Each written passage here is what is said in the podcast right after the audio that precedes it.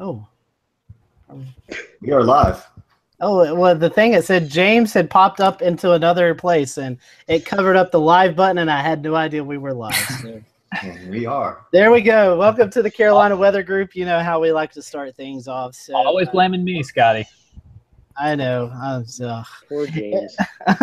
Welcome tonight to the uh, May the 3rd edition of the Carolina Weather Group. This is actually our 100th, 180th show. And uh, we're very happy to have you guys with us tonight as we uh, talk with Nick Univer- Univeri. I know I just messed that up too.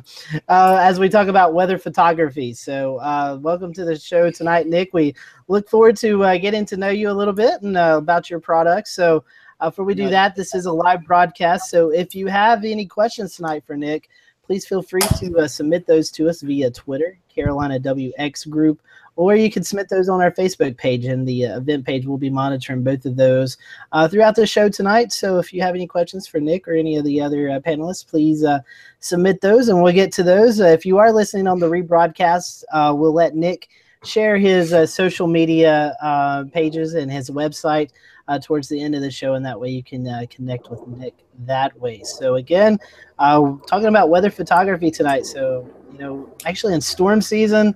Uh, so this is a great way to have an idea of what to do if you're an amateur uh, as we are uh, in storm season. I'm hearing airplanes. I'm really just thrown off tonight. So, uh, anyways, uh, let's go down to Charleston, South Carolina. Shay, please save us before this goes downhill any further.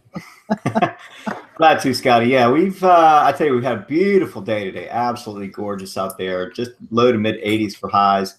Uh, we had a, a, pretty significant storm front move through the other night. A couple trees down, nothing too severe, no hail reported, but there were some strong winds here and there and uh, lots of lightning.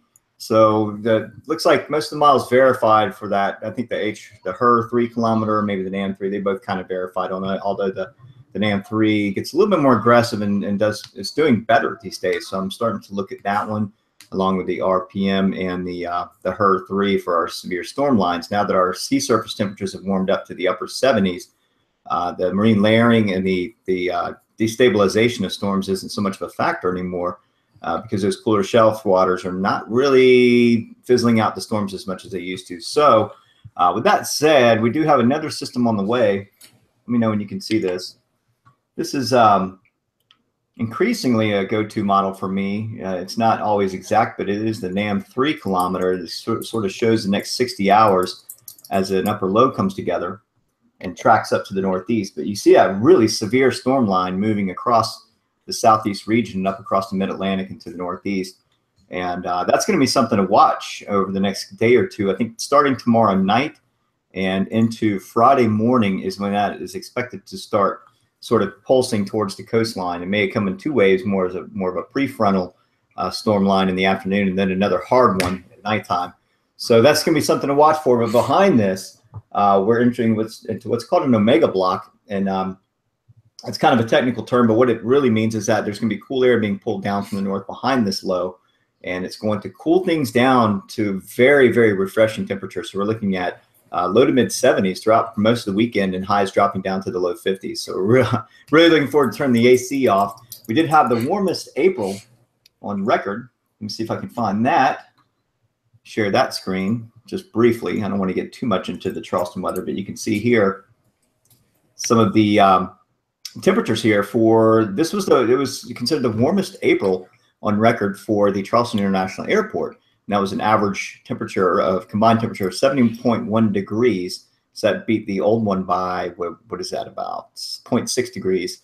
Uh, Savannah International also broke their record by 1.6 degrees, or I'm sorry, 0.4.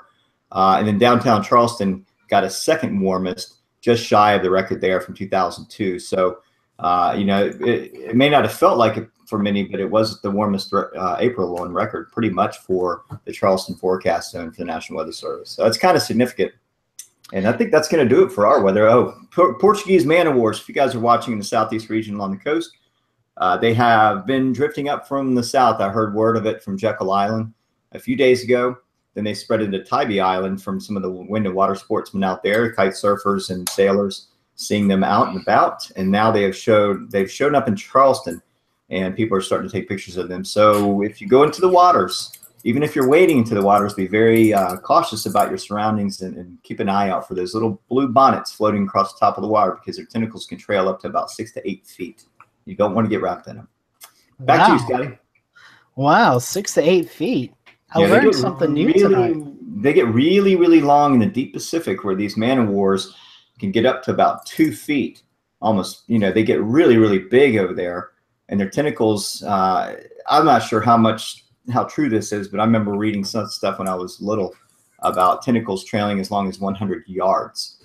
So the big, the really big man o' wars have have trailing tentacles that go on for, I mean, dozens of feet at least for some of the bigger ones in the Pacific. We don't have to worry about that here. They're usually pretty small, three to six feet worth of tentacles. So, but they pack a punch and they will hurt you. And if you're allergic, you'll have to go to the emergency room. So we want to stay away from those and tell people to be on the on the alert for them. Wow, very interesting information from Shay tonight. Thanks, Shay. And uh, talking about the warmest April on record, that was also duplicated in Charlotte, North Carolina.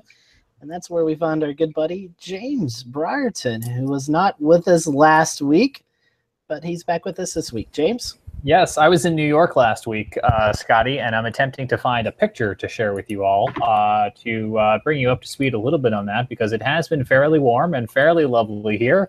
Uh, but I was in New York visiting family and on business. And if you're watching on uh, Facebook Live or on our Periscope uh, simulcast tonight, there is a picture of mom's flowers blooming outside the house on Long Island. It was a fairly nice week, fairly warm week. Um, although I was kind of reminded about how cloudy and rainy and miserable it can be at times in the Northeast during uh, what is still the early spring months. But I think when we get to Peter in a moment, he's going to tell us all about uh, the lovely aspects of being up at north. Uh, no pollen and there are some there are some pluses to uh, to that. But um, I do also want to let everybody know, as uh, Scotty mentioned, we are live tonight on YouTube, as we always are, and of course our podcast each and every week. But I feel like every week we are trying something a little new out. So uh, we are uh, on Facebook again tonight, our enhanced broadcast on Facebook. Uh, so hello to uh, Meredith and Perry who are watching there. Uh, and also tonight we are simulcasting for the first time on Periscope on Twitter. So uh, if you're watching on any of those platforms, hello to you. We'll watch for your comments and questions there as well. Scotty? James has got us covered from A to Z. Let me tell you. Uh, I'm out of devices now. Those are all my mobile devices. and hello to Meredith. That's Meredith Kinnerty in Charleston. I grew up in the same neighborhood with her, and her and friends with her brothers Jay and Patrick. So Meredith, we always appreciate you watching, and you're. I love how uh, avid you are about the weather and, and how plugged in you are. And if you have any questions, just ask. Yes, very much. Thanks for uh, all those who are watching tonight on the various platforms that uh, we're broadcasting on. Let's go up to the Northeast a little bit, as uh, James was talking about. It's so nice in uh, Peter's yard or backyard that he's in the backyard tonight. And I actually think I've seen some squirrels up there earlier, and that's what got me distracted. Yeah, well, there's uh, a rabbit eating grass to the left. There's chipmunks running around. There's birds that are probably going to poop on me at any moment. So uh, yeah, it's going to be a great show tonight. Uh, but uh, yeah, it's been kind of miserable around here lately. Uh, we've been nice with temperatures, it's been the 70s and 80s, but uh, just been cloudy and just bleh for the last couple of days. But uh, now we're going to stay cooler into the 60s and 50s into next week, and we're looking at more showers probably on Friday, Saturday, maybe again next week again. So it's going to be a pretty blah week, but it is finals week for me though, so uh, I guess that comes with the horrible weather. So, oh well. But uh, yeah, back to you guys. Can, can we not ignore the fact that Scotty said he got distracted by a squirrel? Are you a dog, Scotty? Where was there a squirrel back? It was back in your tree as soon as we started. That's when I said it was all going downhill. I... We had airplanes going by. I mean, it's yeah. Just... I think that was just his ADHD going off. Like, squirrel. It possibly could have been.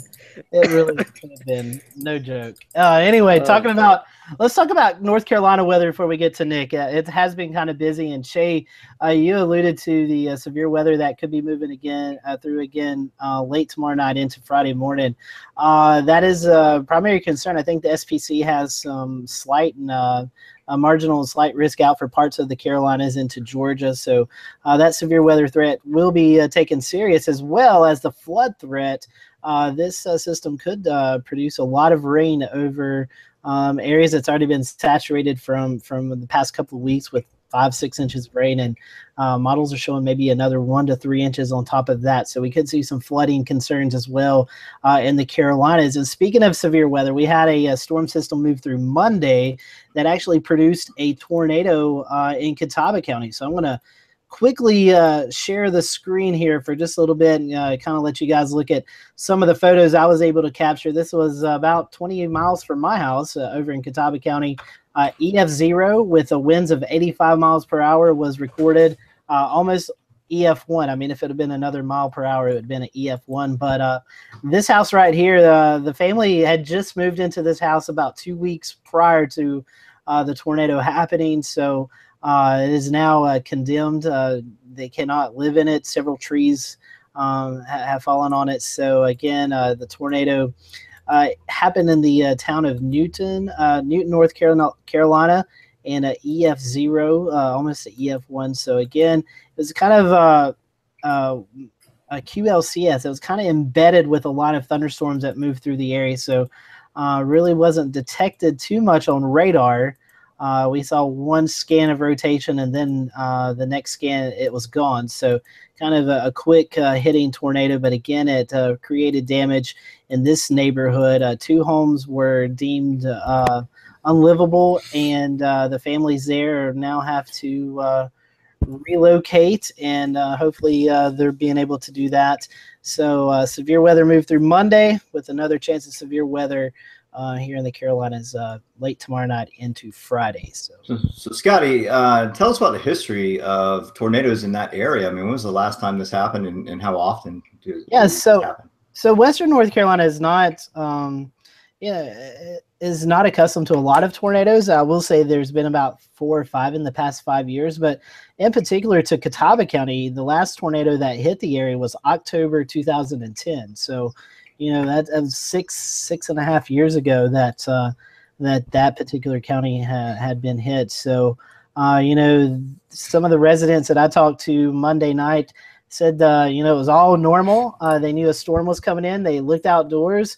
Visibility was almost zero with with the wind and the rain, and, and they heard that that they they compared it to the train whistle that that a lot of people do but they heard that howling noise and you know, a minute later, it was all done. So uh, again, um, you know, fortunately, it wasn't a stronger tornado, but again, uh, it did affect people's uh, lives with with two homes that are now going to have to um, be rebuilt. So, mm.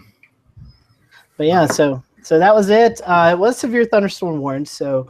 Uh, at least there was some type of warning, but um, you know the the rotation was in and out enough that uh, tornado warning wasn't able to be issued. So uh, that's what it's been like here in the western part of the state of uh, North Carolina and South Carolina. So let's go up to our guest, Nick, who is in Chicago. Nick, sorry about the, the long uh, intro there, but. Uh, oh, it's no, no problem. We'd like to bring you in, kind of tell us uh, what's going on in the Chicago area, and then um, introduce yourself to our uh, listeners. Sure. Well, Chicago has been pretty gloomy and wet the past few weeks, um, especially the past, like really the last week or so. I think pulling up my numbers here, uh, it was the ninth wettest April on record for the city. We got over 6.4 inches of rain. And it seems like that all happened in the last two weeks. Uh, the beginning of April was a little bit nicer, but we did see a little bit of sun this morning, which was nice. It's been a pretty dreary, you know, like I said, couple weeks. Uh, I think we're going to get a little more rain here uh, this weekend. Uh, central and southern Illinois has really been uh, having a time with uh, rain and flooding. And but hopefully that pattern moves out, and uh, next week we can get some sun because uh, we all need it up here. Yeah, very very much so. So Nick, um, we'd like to uh, we we brought you on. We're we're kind of focusing on weather photography tonight. Yeah. you are one of the best photographers out there. So um, first of all, before we kind of talk about uh, some of your products and, and, and what got you interested in, doing weather photography, kind of tell us the, the history of you of, of how you become a photographer. Yeah, so um, really, like my weather photography and photography in general all kind of happened around the same time. Um, I've always been a pretty creative person. I took a lot of art classes in school and always liked to draw. And then, come college, I you know went into you know business school, thinking uh, that's what I needed to be successful in life, and um, kind of left the creative world behind. But eventually, I stumbled back into it. Um, my dad, he's from Italy. We have family there, and in 2009 we took a family vacation and I agreed to play uh, family photographer. Uh, trains coming by because I live right by the tracks, so we have trains and airplanes. Um, I played family photographer, and you know, for the the two weeks we were there, that's I, I couldn't stop taking photos, and I really fell in love with the medium. It was sort of the I guess the medium that uh, I never really experimented with, but it just clicked. And ever since, I've been taking photos ever since then. And mm, about a year, year and a half after that, uh, I started my own uh, commercial photography business. And so, tell us how. I mean, you know, weather is is is a very photogenic uh, thing. You know, we can all take weather uh, or pictures of, of clouds and storms and stuff like that. Did you have a prior interest in weather before you got into photography, or is this something that you know, you got a couple of good shots and you're like, man, I could I could really uh, market this. Yeah, I think uh, like I was saying earlier, that photography and weather photography to me kind of happened at the same time. I caught my first bolt of lightning um, on that trip to Italy, and it was kind of a you know one of those lucky shots where I saw a storm rolling in in the distance, and I was just trying to snap off frames to catch a, a bolt of lightning, and I did, and and it it was pretty awesome. I was like, you know, that's I should try and do this more often. And then as I continued to progress in my photography and continue to take photos of storms, it really gave me an appreciation for weather and the atmosphere and uh, you know just really the science behind it and how beautiful it is. I mean, there's so many cool things about weather and taking photos of it that it, it forced me to learn more about weather. And by learning more about weather, it also helped me in my professional photography career because I do a lot of architectural work, which is all outside. So, uh, you know, getting those picture perfect days where you have these, uh, you know, nice puffy cumulus clouds, or sometimes those really high cirro stratus or uh, cirrocumulus clouds. Um, you know, that's something I also hunt for. So as much as I I like love photographing uh, storms, kind of getting those the perfect light on the perfect sky is also really important to what I do. Very cool. I was uh, trying to unmute my mic there. Uh, so, talk to us a little bit about uh, you know where has your your artwork taken you? I mean, where's the photographers? Is there uh, you know are they getting used in in weather forecasting uh, material for colleges or uh, different uh, news stations or anything like that buying your photos? Um, yeah, a lot of my, I mean, a lot of my weather stuff is mostly for fun. I mean, if you know, I can sell prints of it or license it for use, that's great. But really, um, it, you know, it's it's mostly shared uh, through news outlets. I, I uh, share a lot of stuff with uh, the local network WGN here. Um, they've got really awesome uh, news forecasts. You guys know Tom Skilling, maybe, probably. Like he's Tom Skilling's a celebrity here, even to people who don't even really like the weather that much, but uh, he shares my work a lot. Um, the Weather Channel shares my work a lot, so it's always fun to, uh, you know, when you know a storm's coming, to try and, you know, catch something epic to see if you can, you know, share it and get it to go viral. Because really, if you can get more eyes on your work, you know, hopefully, you know, it results in some more business for me. But really, the like I said, the, the weather stuff's mostly just for fun. And if, if anything good comes of that, that's really icing on the cake because it's about you know catching that that fleeting moment that uh, means the most to me.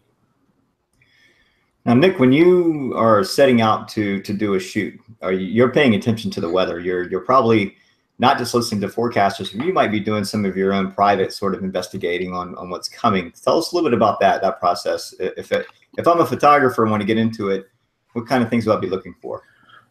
Um, that's a good question. So um, I guess it's it's kind of important to note that for what I do, I I don't call myself a storm chaser, right? I'm like a storm waiter because most of what I do is focused on getting storm shots in and around the Chicago area. Because really, I want to catch the storm interacting with, um, you know, the skyline. I I don't know enough about chasing storms to even begin to try that because I'd probably strike out every time. Um, and that's really time consuming too, to, you know, it's obviously you know people go out for days and weeks at a time, and sometimes may not even find anything, and um, you know that's something I'm not ready to try.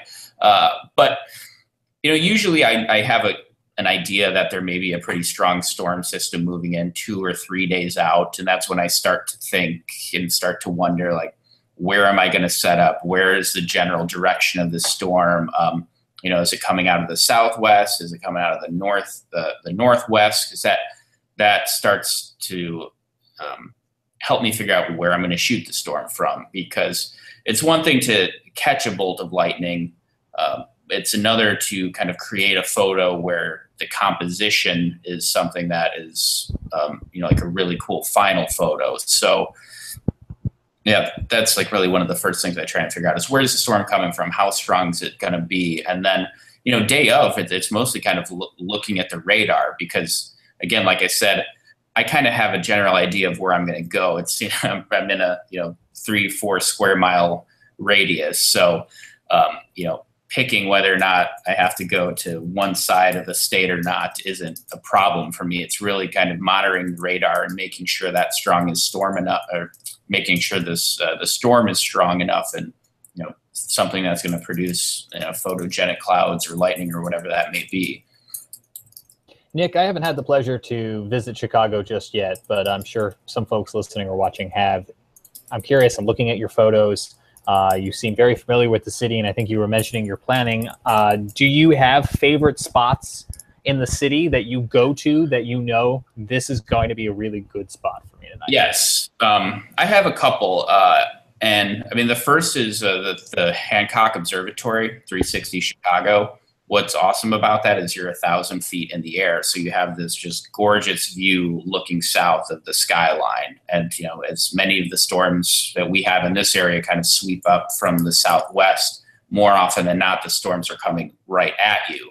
And uh, that's those are kind of the preferred storms to shoot because you know you're going to be seeing the lightning bolts drop in the distance as opposed to uh, something coming from behind you. By the time the lightning starts striking, it's already pr- probably already raining, and you know that's not not a, a good recipe for good photos.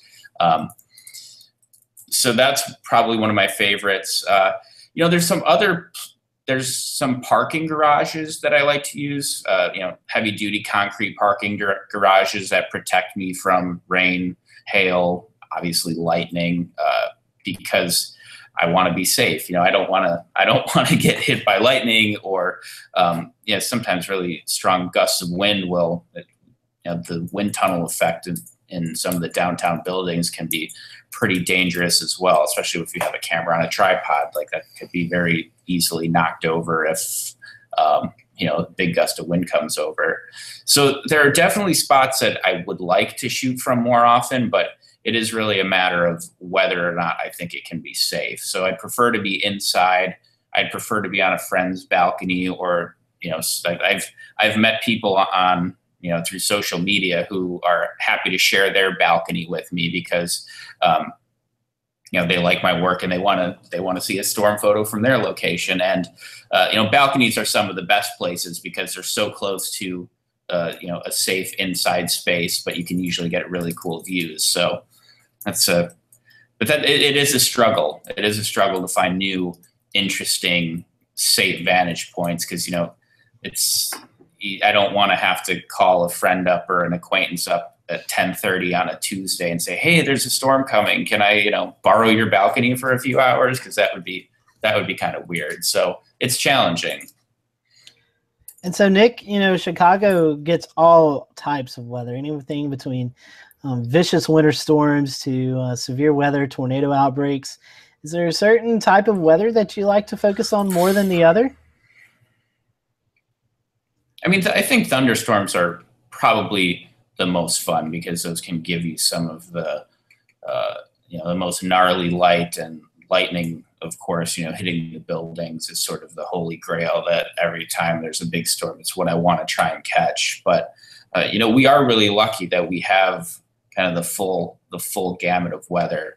Um, you know, the winters are are really fun to photograph, uh, especially when the lake freezes over. There's some really interesting um, uh, phenomenon that you can get there, particularly when the Arctic air comes in. A few years ago, uh, we had the Arctic sea smoke rising right off the lake in the harbor, and there's this. Uh, it, I mean, it almost looked like a layer of fog hugging the ground, uh, but really it was you know ice crystals just suspended in the air. And as they uh, as you looked off to uh, the east, you can kind of see those rising into the air, and which then formed, you know, really massive uh, lake effect plumes in Michigan. So um, it, it, never gets boring, you know. Just when you just when you're kind of tired of one one season, the next one kicks in. Uh, but we do have a really beautiful summer, and uh, right around September, October is some really gorgeous weather as well. So you know, the winter storms are great. The, the thunderstorms are great in the summer, and then uh, we do have a few weeks and months of nice weather,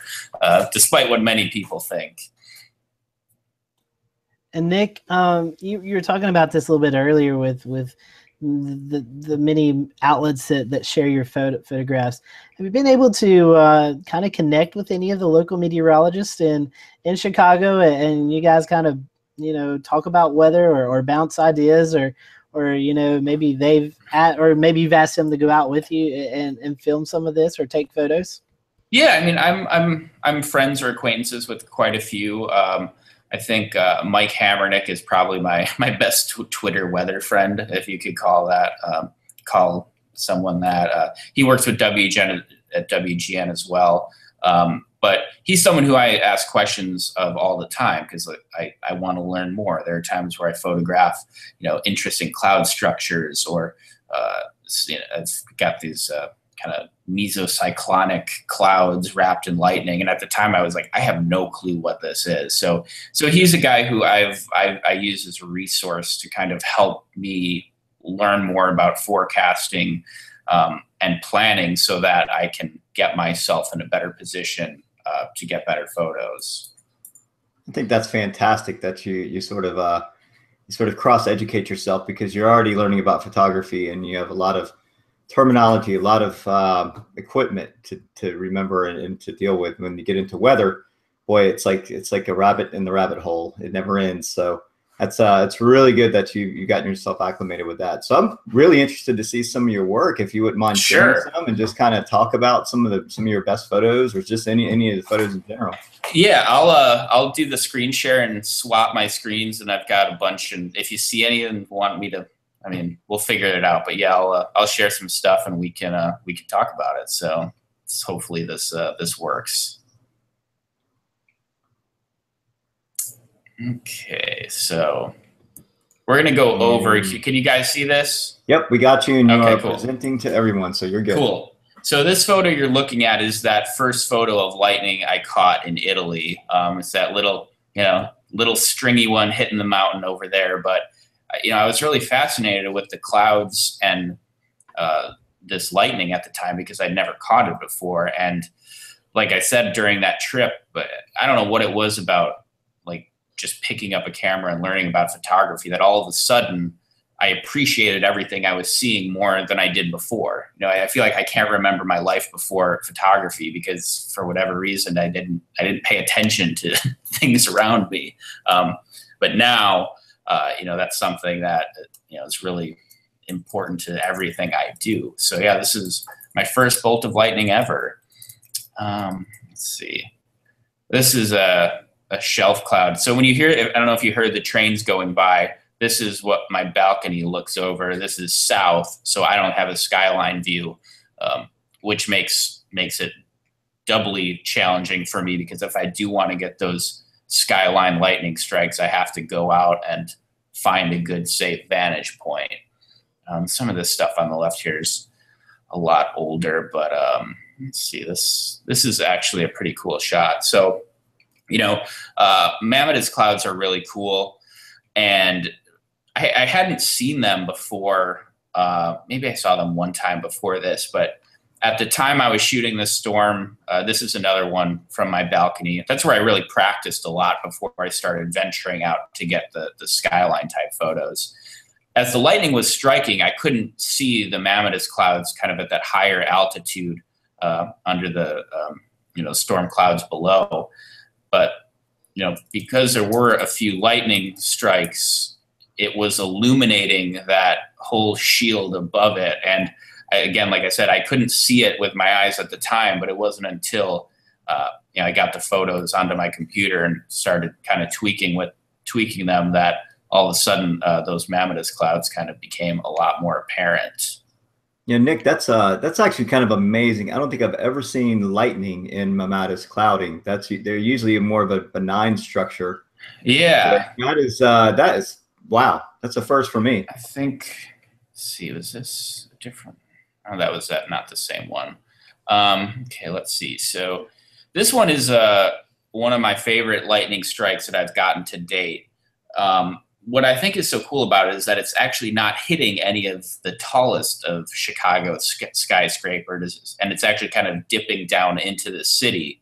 Um, what I think is really neat about this one is that that helps add a lot of depth to the scene. Uh, the way it's kind of lighting up that little heart area of the city um, just makes this photo seem like it has a lot more, uh, like many more layers to it. Oftentimes, um, when lightning hits, I catch lightning hitting the tower tops, you don't really get that depth. And uh, this is also taken from the observatory at 360 or 360 Chicago at the Hancock. So again, I'm a thousand feet in the air looking down onto the city. So that helps add depth as well. Um, what's really cool about this particular lightning strike is um, when we zoom in, you know, there's a lot of, there's multiple strokes to this one strike and I have a this kind of a, a turned the exposure way down and tried to recover the highlights, but you can see at least four. I, you could see three distinct return strokes, although I think there's probably four. Just you know, kind of seeing what the uh, the thicknesses of any one particular bolt, and you know what's what's kind of crazy is that when I'm photographing lightning, is I never really know what I'm going to get. I can have my settings dialed in for what I think is going to be a certain brightness of lightning. But each time that lightning pulses and you get that return stroke, it kind of doubles the brightness of the bolt. So, you know, what could have been, uh, you know, a, a puny, not quite as strong bolt turns into this really powerful, bright one because of those return strokes. Wow, that's that's incredible. I bet I bet that's that's a pretty hot bolt of lightning there. Yeah. Um, and and I think Peter had a question about lightning. Peter, are you back with us? Yeah, I'm good. Um, so when's it? Oh wait, is Nick here? Oops, I think he may have accidentally uh, clipped himself out. Um, he, I probably tried to stop the screen sharing and accidentally clicked out, but I'm yeah. sure he'll be back on here shortly. So all he has to do is click the link; he'll be back. So go ahead, Peter. what do you want to talk about? Well, if anybody can answer this, uh, no. well, we had a question on Facebook about uh, what equipment he uses to capture lightning or whatever, but uh, we'll wait for him to come back on. Hey, while we're filling time, I, I just saw this come across Twitter. You know, May the 3rd, 1999 was the big tornado in Moore, Oklahoma, the first of, of uh, EF5 tornado that hit Moore, Oklahoma. Today is the anniversary of the very first official tornado emergency. So found that very interesting. Today was the kind of like the birthday, 1999 of the very first tornado warning emergency, tornado emergency. And on that note, Scotty, I saw a graphic making Facebook yesterday celebrating, I guess what is about 20 years of, of radar coverage nationwide. Yeah, I think so. I think you're right.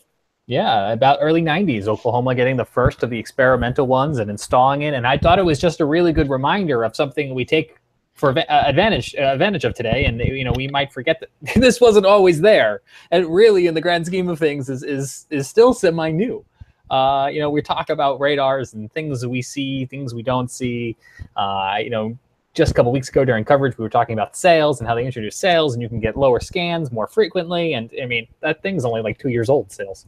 So yeah. it's, it's, just it's it's it's a it was a very interesting perspective that you reminded me of uh, as you were talking about the first uh, tornado emergency. And you know, James, we had uh, John Jensenius on with us uh, a few months ago talking about lightning.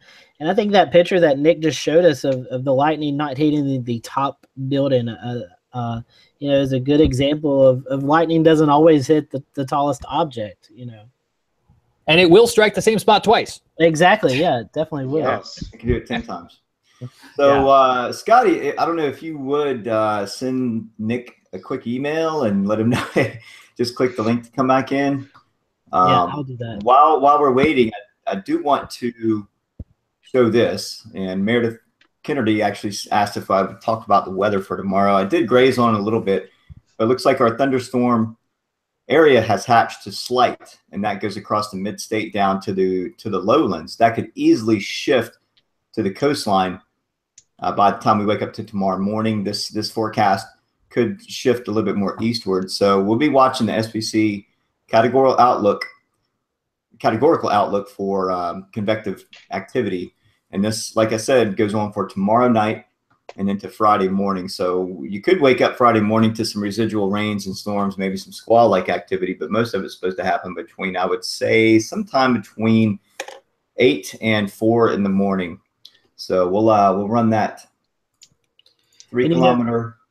We'll run the three the NAM 3K again just to get an idea of that storm line. It looks like it's fairly thin, and when it comes through, it's gonna be pretty powerful. And behind that, we have cool west southwesterlies uh, pulling in the wraparound flow around that low. So that that's that's kind of our weather. You know, today it started out as marginal on the Storm Prediction Center. Uh, the marginal was just hugged in along the coastline, but now they've hatched a slight, and this could actually go to enhanced at some points during in, in along the mid state, maybe up across southeast North Carolina. We may see enhanced get to those areas. So I wouldn't be surprised, but maybe a little bit too early to call that just yet. And And, you know- Shay, Meredith is asking, is there anything to be worried about? And I think the answer is this is not the most serious weather outbreak we've ever seen. I think it's kind of summer-like, but you know, being prepared and being aware is always good. Is that right? That's right. Yeah, I think I think lightning and strong winds will probably be our, our two main concerns. Maybe small hail. It depends on what the SPC is seeing with the National Weather Service Charleston, which we always tune into them. Rob Fowler, of course, you're a big fan of Rob Fowler's and all the other news guys here.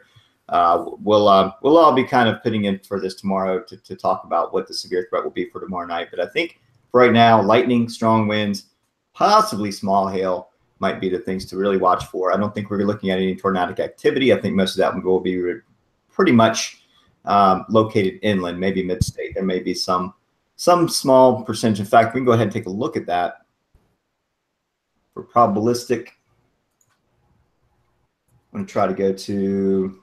I'm forgetting how to do this. There's the categorical probabilistic. Oh my God. And you know, on you. you know, Shay, it's all dependent on where that warm front moves in, into the area. Uh, James, where, where you and I are, you know, we're expected to kind of be wedged in tomorrow. Uh, What the- else is new? Yeah, right. Carolina, Carolina and Wedge. the Carolina wedge. But depending on how far that warm front moves, uh, the latest models are showing right around the 85 corridor, Interstate 85. So along Charlotte, south and east could see that severe weather threat. But that warm front moves, you know, further north to the I-40 corridor, you know, that could bring in uh, more possibility of uh, some severe weather. It's like they put the city right there so that we could be like, okay, so snow is going to be north of Charlotte, south of Charlotte, no snow. Uh, severe storms to the west of Charlotte, and not to the east. It's like, I swear, it's like it's like when I lived in Athens, Georgia. There was a rain bubble around the city, and they were. And, and even even the power outages sort of creep, kind of go around and and from west to east, right? Yeah, yeah. It's it's Um, crazy. Are we going to go back to? There's SB Nick. Oh, here comes Nick. I was going to ask uh, Peter about his backyard and his Nickelodeon shirt, but uh, stay tuned for Weather Carolina Weather Group uh, after dark. We'll talk about. Uh, Peter's out outside. I think Nick is is reconnecting. You How long was I out there for? Oh, about read- thirty minutes. Uh, jeez, it felt like it. Is this the Twilight 9:30. Zone? What is going on? we had to fill, you know, we had to fill, so we're, we're good now. Oh boy, I was like, I was like just talking about these photos, and I'd kind of wait, and then I'd go to the next one. I'm like, oh, just keep talking about these photos. So eventually, I was like, you know, something doesn't seem right here. Uh, we had you through the conversation about the multiple strikes of lightning, about not hitting the tallest building. Oh boy, I think we lost you somewhere in there. The return strokes. So I think we're ready for the next one after that. oh jeez. Okay, so we didn't even get to see. You guys didn't even get to see the rainbow. Nope. No. oh, oh boy. Okay. All right. So, so I guess we're we're good to go then, huh? What happened? Did I cut out? I don't remember doing anything. It was Uh, all James's fault. It was What? James's No, it wasn't fault. my fault. No, you, you I'll, I'll, you could blame me. It's my first time ever doing a Google Hangout. I'm happy to take the blame. No, we So- just blame James. yeah, that's fine. Just well, sorry about that if I did do something, but um, all right. So, all right, I'll uh, I'll I'll restart. So, uh, screen share, desktop. All right, you guys see this? Yes, we do. Okay, cool. oh, I can't believe how much I talked before uh, before uh, that happened. Um, okay, so then uh, this photo was taken about 15 minutes after the lightning strike photo. Uh, it's pretty cool because you know th- this was actually taken in late afternoon when not that many city lights were on yet. So you have this really cool, uh, you know, mix of this darkened city, almost like there was a partial power outage with this massive bolt of lightning striking, and then, you know, 15 minutes later, that storm pushes off to the east, and the sun comes out, and all of a sudden there's this giant double rainbow, and not only was it a double rainbow, but it, it started to create um, a full circle. Uh, I had seen a, couple uh, circular rainbow photos before. I kind of understood the the physics of it, but I, it didn't quite dawn on me that if I was up at the Hancock Observatory that and you got a rainbow, you would be able to see part of that circle. Um, so I mean, here you can in, in the in the middle here is actually the tower's shadow uh, reaching out across the lake, and then eh, there's a little little bitty piece of lightning out there um, in the sky over this the storm, which was on its way to Michigan as it made its way across the lake. That's fascinating.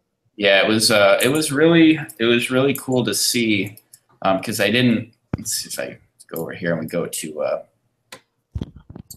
a chronological look. Uh, can see how it um, you know it was kind of reaching over uh, you know to the left side there, and this was just another a vertical view of it because I was trying to you know it was it was even with my widest angle lens I couldn't fit it all in so um, you know, this is kind of a, a, cool way to see it. And then, you know, the, the good thing about being on top of the building is that, uh, you know, you're able to look down, but a lot of the buildings in the area kind of unfortunately blocked, um, you know, the rest of the, the circle here in the bottom right. But, um, you know, it's uh, at least it's enough of a, a, circle to kind of get the idea that, hey, you know, rainbows can be circular if uh, you are above the ground and, uh, you know not looking at the horizon. And they always say Uh, rainbow. Each rainbow is your very own rainbow. So Yeah. the really cool thing about the um the double, and I've even seen triple and quadruple rainbows in some photos where, if you look at that that first ring, the bright ring in the middle, you look at that second ring, it's the inverse Mm-hmm. color scheme. So it, it starts out with your normal color scheme. Well, it reverses when you go out to the second ring. Then it corrects itself on the third, and then reverses again on the fourth. So it's sort of like uh, you know mirror imaging over and over again. Uh, if you get the Yeah, right it's a- So It's pretty wild. Um, yeah, it's like you, you you were the only one who could see the that rainbow. It's like does it does a rainbow even exist if it's not hitting your eyes? I don't know. You know, it's uh, one of those uh, things. It's not really there if uh, you kind of think of it in a That might be That the most of way. metaphorical thing I've ever heard, or most Yeah. inspirational thing. Does a rainbow exist if you're not seeing it? I don't know. I do want to say, Nick, I like you point out the uh, shadow of the tower in the middle of the photo. Yeah. I really like how it complements, like right in the middle of that circle. hmm Don't know if you did that on purpose or not, but if you did, I wanted to acknowledge it. I well, I you know, I was thinking about that. I don't know if it could be any other way. I think Right. just by the, the the the light angle and where the sun is, it would have to be in the middle of the of the frame. I think. you know, I don't know. Scotty, Scotty, we could we could come up with a name for that. What what we call that? Mechanical crepuscular ray. Yeah, yeah, that's it. Nice. Are you just That making up kinda- words yeah. Here? We're, That We're sounds name- about right. Yeah, we could get real technical. That's some beautiful. That's a really, really good shot there. There's a lot going on in there. It is. Uh, hey, Nick- and, and Nick, you oh, were talking. I was gonna say Nick was talking about some of his equipment. I think before uh, we lost you there, Peter had a question about uh, some of that. Sure. Um, what would you uh, What would you like to discuss? Anything specific or? Uh, well, we had a Facebook Live viewer ask. Uh, I think it was Perry.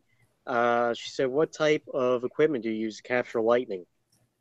Um, I, I mean, really, it's a pretty basic setup, and I'll say that even though I, I use professional level stuff now, when I first started out, I was using you know the kind of entry level uh, DSLR and the kit lens to capture lightning. Um, I shoot Nikon, but you could do this with a Canon. You could do this with a Sony. Um, at least uh, you know when we're talking about lightning uh, in particular.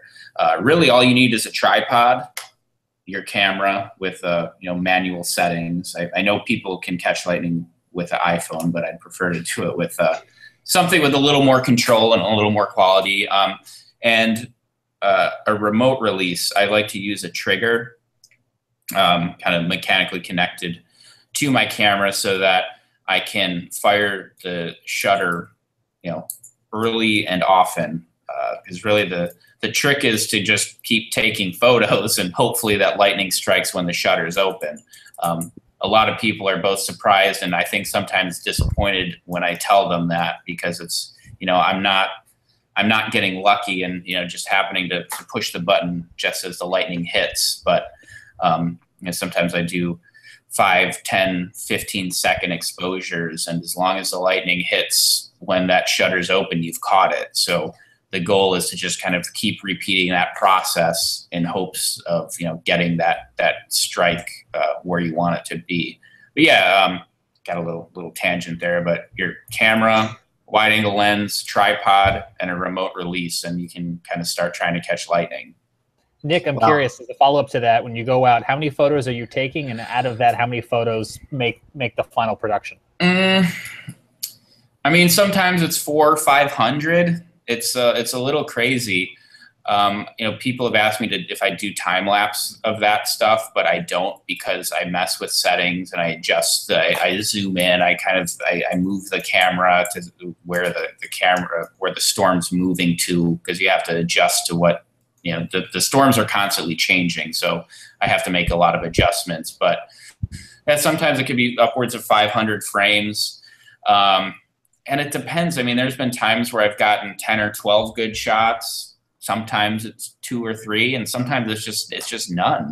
Um, you know, I've I've gotten to the point where, like I said earlier, it's like, you know, once you learn to capture, like, you know, starting when you first start out, it feels great when you can capture the lightning. And um, you know, I, I have plenty of shots where this lightning is kind of squiggling off the side of the frame, or it, it's not really powerful at all and it doesn't even like it hardly is even as bright as this one in the middle of the screen here.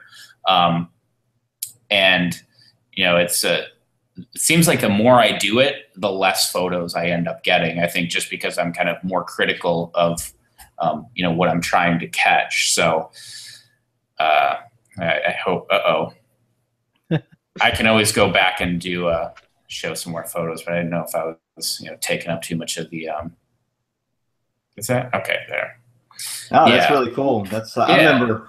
I remember um, taking like a photography class in high school, and, and we used black and whites. We developed our own film, and you know, having the having the um, the sugar. What did you call it? I can't remember what it's the called. remote trigger or Remote remote trigger. release sometimes that was that was relatively new at the time, and you know, starlight filters like the one in that lightning shot. You know, there's all kinds of filters you could do, but uh, technology has advanced so much today. Is there are there cameras out there that just will snap the photo as soon as the smallest bit of light comes, or is there any kind of light detection that it will just there are pictures? there are lightning triggers one of them is by Nero trigger and they actually they sent me a couple to, to try and you know, i was supposed to you know give them a favorable review and you know a review in exchange for the product. And um, it uh, didn't really work that well. And i'm i think it's possible um, there were a lot of misfires. I got some good ones. So it would work on some some lightning bolts. Sometimes it wouldn't, but there were a lot of misfires where all of a sudden it would start taking a frame and it would just keep taking a frame. And I don't know if that's because it was reacting to the lights in the city. You know, maybe if you're in a rural area that's really dark, you know, when there's a really well defined light point of light, it would work well every time and wouldn't misfire.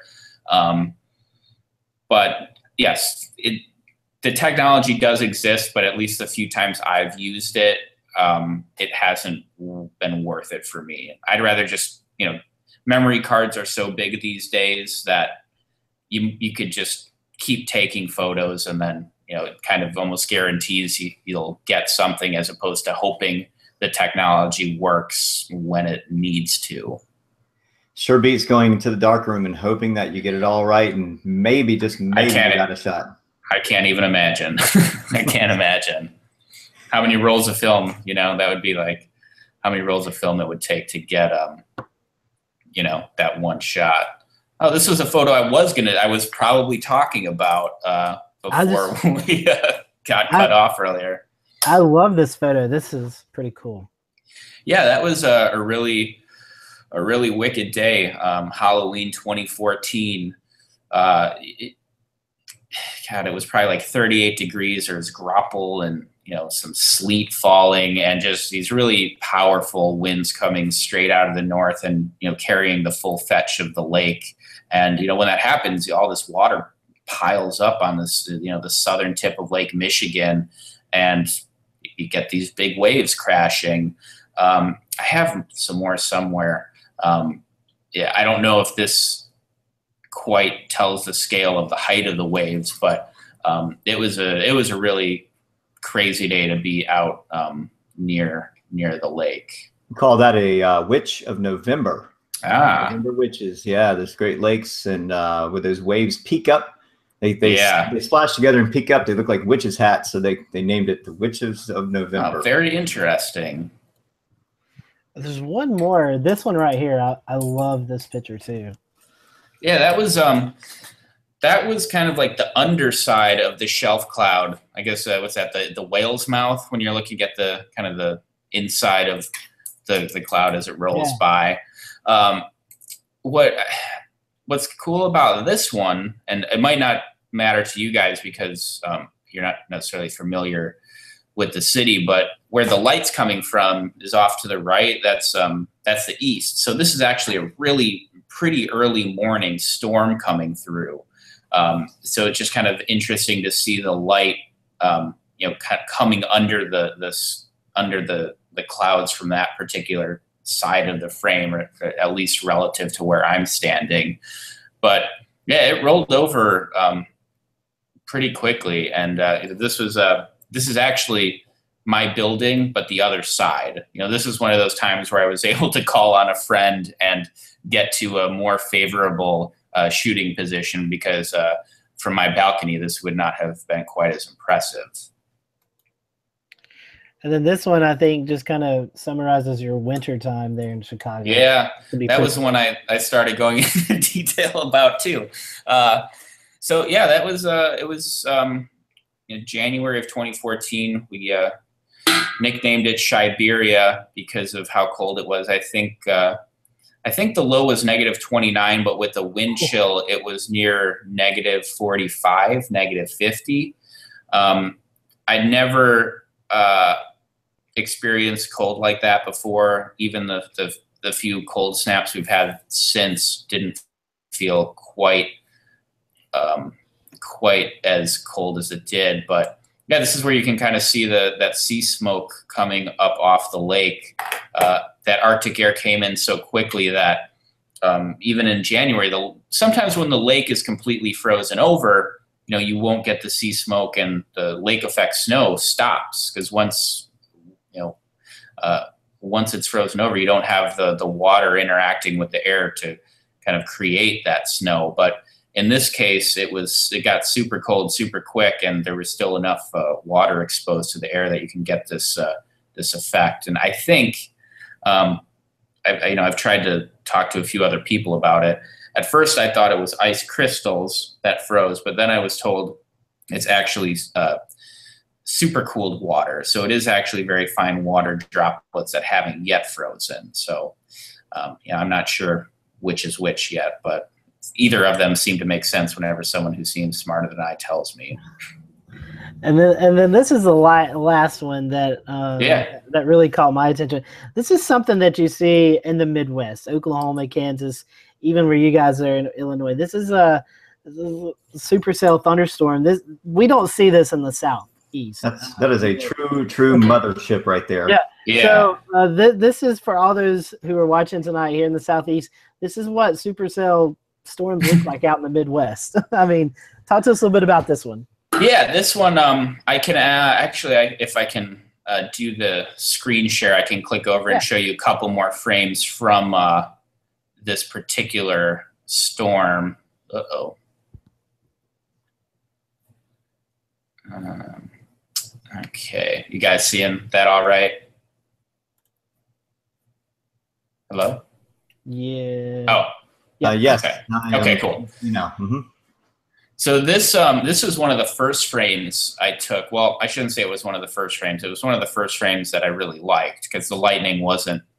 Um, it, it was actually really pretty intense, and the lightning was going off pretty uh, incessantly. But this was one of the the first frames that I got that you know everything came together. We had the interior of the cloud illuminated, that bolt coming off, and then you had this gnarly looking scud cloud um, down uh, towards the ground and.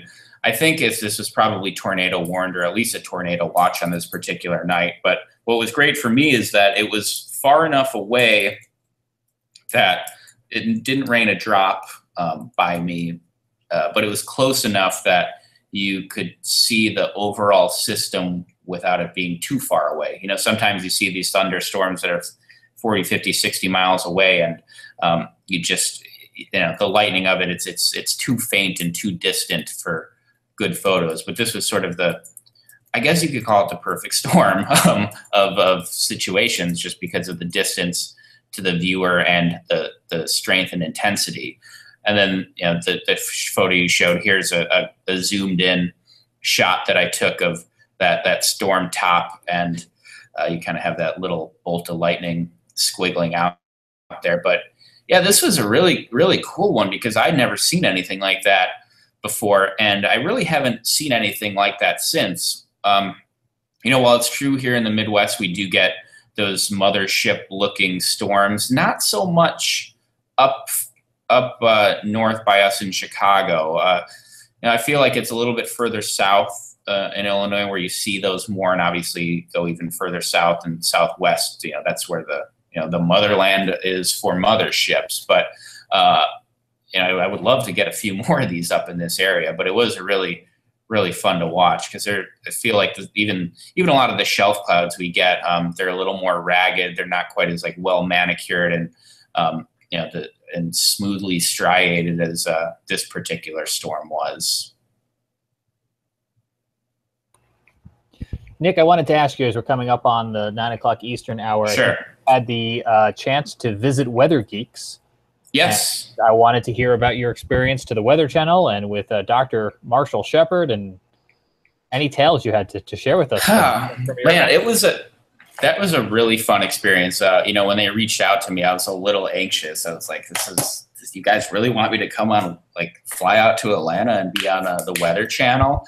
Um, but they did, and it was a really great experience. Uh, um, Dr. Shepard's awesome. Um, I, I was pretty closely connected with Mike Chesterfield, one of the producers there. He's from Chicago. He really admired my work, so I think he was kind of my in into the show. He wanted to, he'd wanted to get me on it for a while, apparently.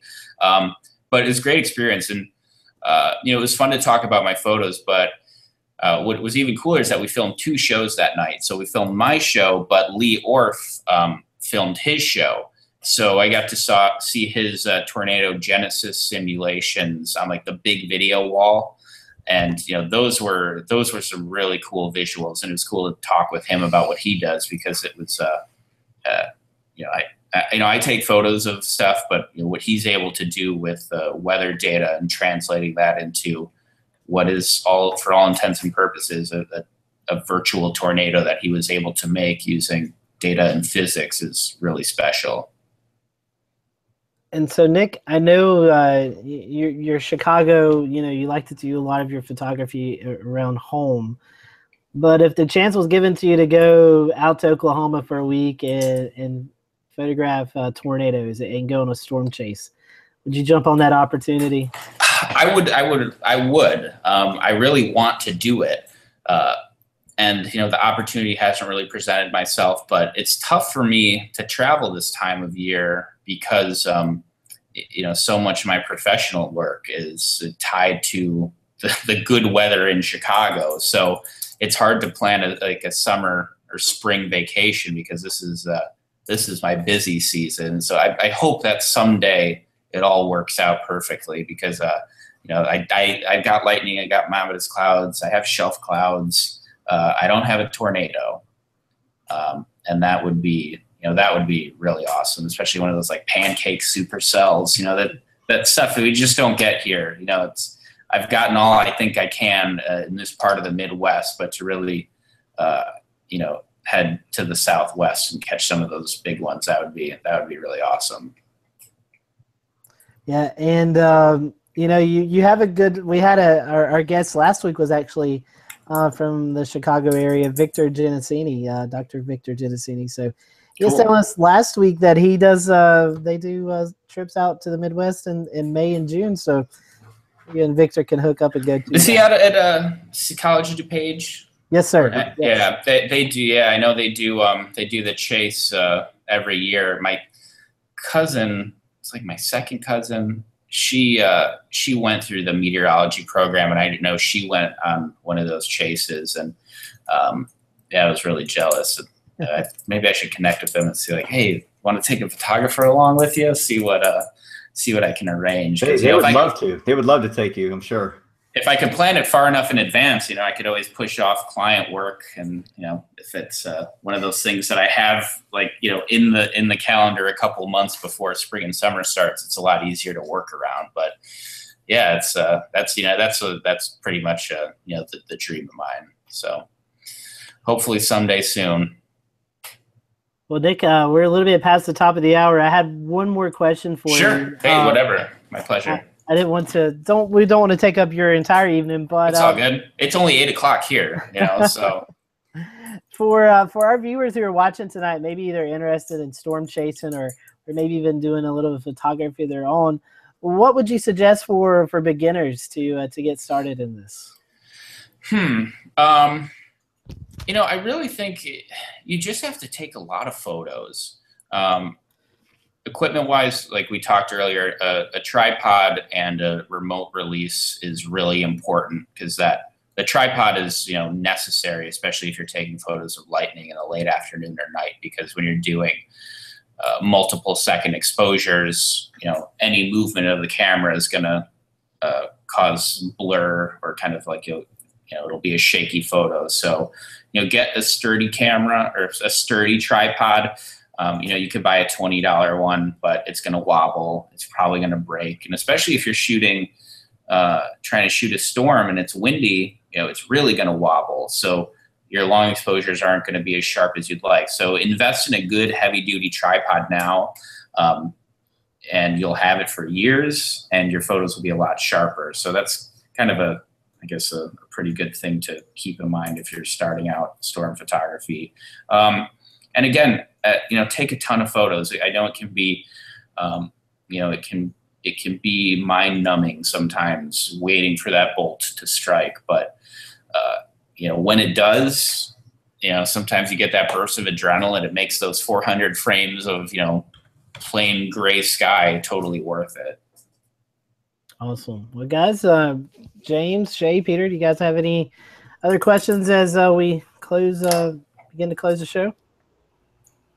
Nope, none at all. Just um, unless James, if you have anything, I'm I'm okay. Uh, Nick, tell us a little bit about how we can find you on social media, or how our viewers can find you, and uh, maybe your Twitter, Facebook, any any kind of handles that you have.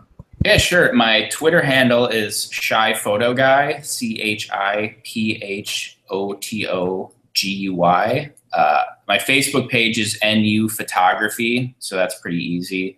Um, and my Instagram handle is Nick underscore Ulivieri. Uh, last name is spelled U L I V I E R I. And then uh, I have a website too, but I think I post all my, you know, that's more so for professional work, but all my, uh, all the fun stuff gets posted to social media before it ever makes it to my website anyway. Awesome. Well, Nick, we appreciate you uh, coming on tonight, and uh, maybe we can have you back going uh, sometime in the near future and kind of uh, yeah, look at some new photographs that you've got. yeah. Hopefully, I can. Hopefully, I can share some uh, tornado shots with you next time, and then I won't. Hopefully, I won't press the wrong button or whatever happened there, and you won't have to kill twenty minutes of time. Uh, it's okay. We we have got used to technology and all its uh, we appreciate you having uh being on with us. Stick around. We'll we'll thank you after the show. So uh, we appreciate you, uh, Nick, coming on tonight. Next week, um, guys, I I was kind of left hanging. I don't know for what our next week's show is. I know Ricky uh, said that we may have to uh, reschedule that. So.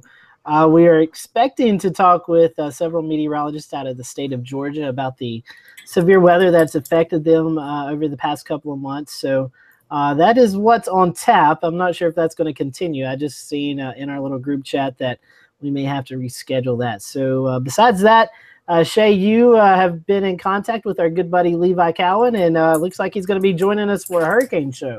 That's right. Wednesday, May the 17th, 8 p.m. Eastern Time. We will have uh, Levi Cowan of Tropical Tidbits come on, talk about the upcoming hurricane season and what his thoughts are on what to expect. So there's there's a lot to cover there. He gets uh, it gets pretty technical. So if uh, if you're really into tropical meteorology and you're or just just fascinated with it, uh, it it's, it'd be helpful to join in, ask lots of questions. He's always you know very happy to answer. But we'll be talking about El Nino. Are we going to have a return of El Nino this year? It looks favorable. In fact, the waters are warming up now. It looks like um, anonymously warm waters are starting to become more of a factor for El Nino. Um, but yeah, we were expected to stay neutral through through at least late summer, maybe fall. But yeah, we'll have to wait and see what happens. But that could mean some significance for the Pacific. Uh, maybe a quieter Atlantic. We still have yet to hear from NOAA on their hurricane predictions. We've heard from some institutions like uh, I believe. Um, oh, who else is it? Uh, a couple of other places that they, they've they've put out their hurricane forecast season. Weather Bell, Weather Bell put out theirs, and uh, so everybody's calling for a, an average to below average so far. So we'll wait to see what NOAA says. That should be coming out sometime in the next couple of weeks. I believe they usually come out in May, uh, ahead of uh, the hurricane season, which starts June the first and lasts through November the thirtieth for the 2017 hurricane season. So we've already had one. That was Tropical Storm Arlene that developed out in the Atlantic and, and kind of an interesting latitude. So the next one's going to be Brett that forms, and we'll have to wait and see what happens. And Shay, talking about hurricanes, I uh, have been emailing uh, the Hur- National Hurricane Center back and forth today. We're hoping to get uh, someone on from the National Hurricane Center in June, I think June the 21st, to kind of talk about uh, what they expect the hurricane season to be like. So be watching for that. Uh, Jim Williams from HurricaneCity.com will be joining us at the end of May, May 31st.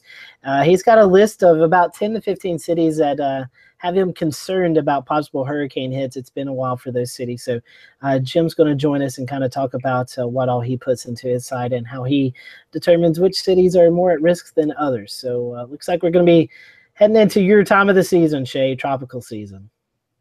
So Yeah, well, I hope we don't have any landfalls like we did last year. We had last year was kind of messy in the southeast. Several systems hang up here, and then we had uh, one hurricane hit Florida and another one hit the East Coast, and it, it just kind of a mess in the southeast overall. So we were hoping for something not quite quite like that. But if we if we move in, yeah, if we move more favorable towards El Nino, chances are less likely. Last year we were coming out of El Nino into more of a neutral phase and towards La Nina.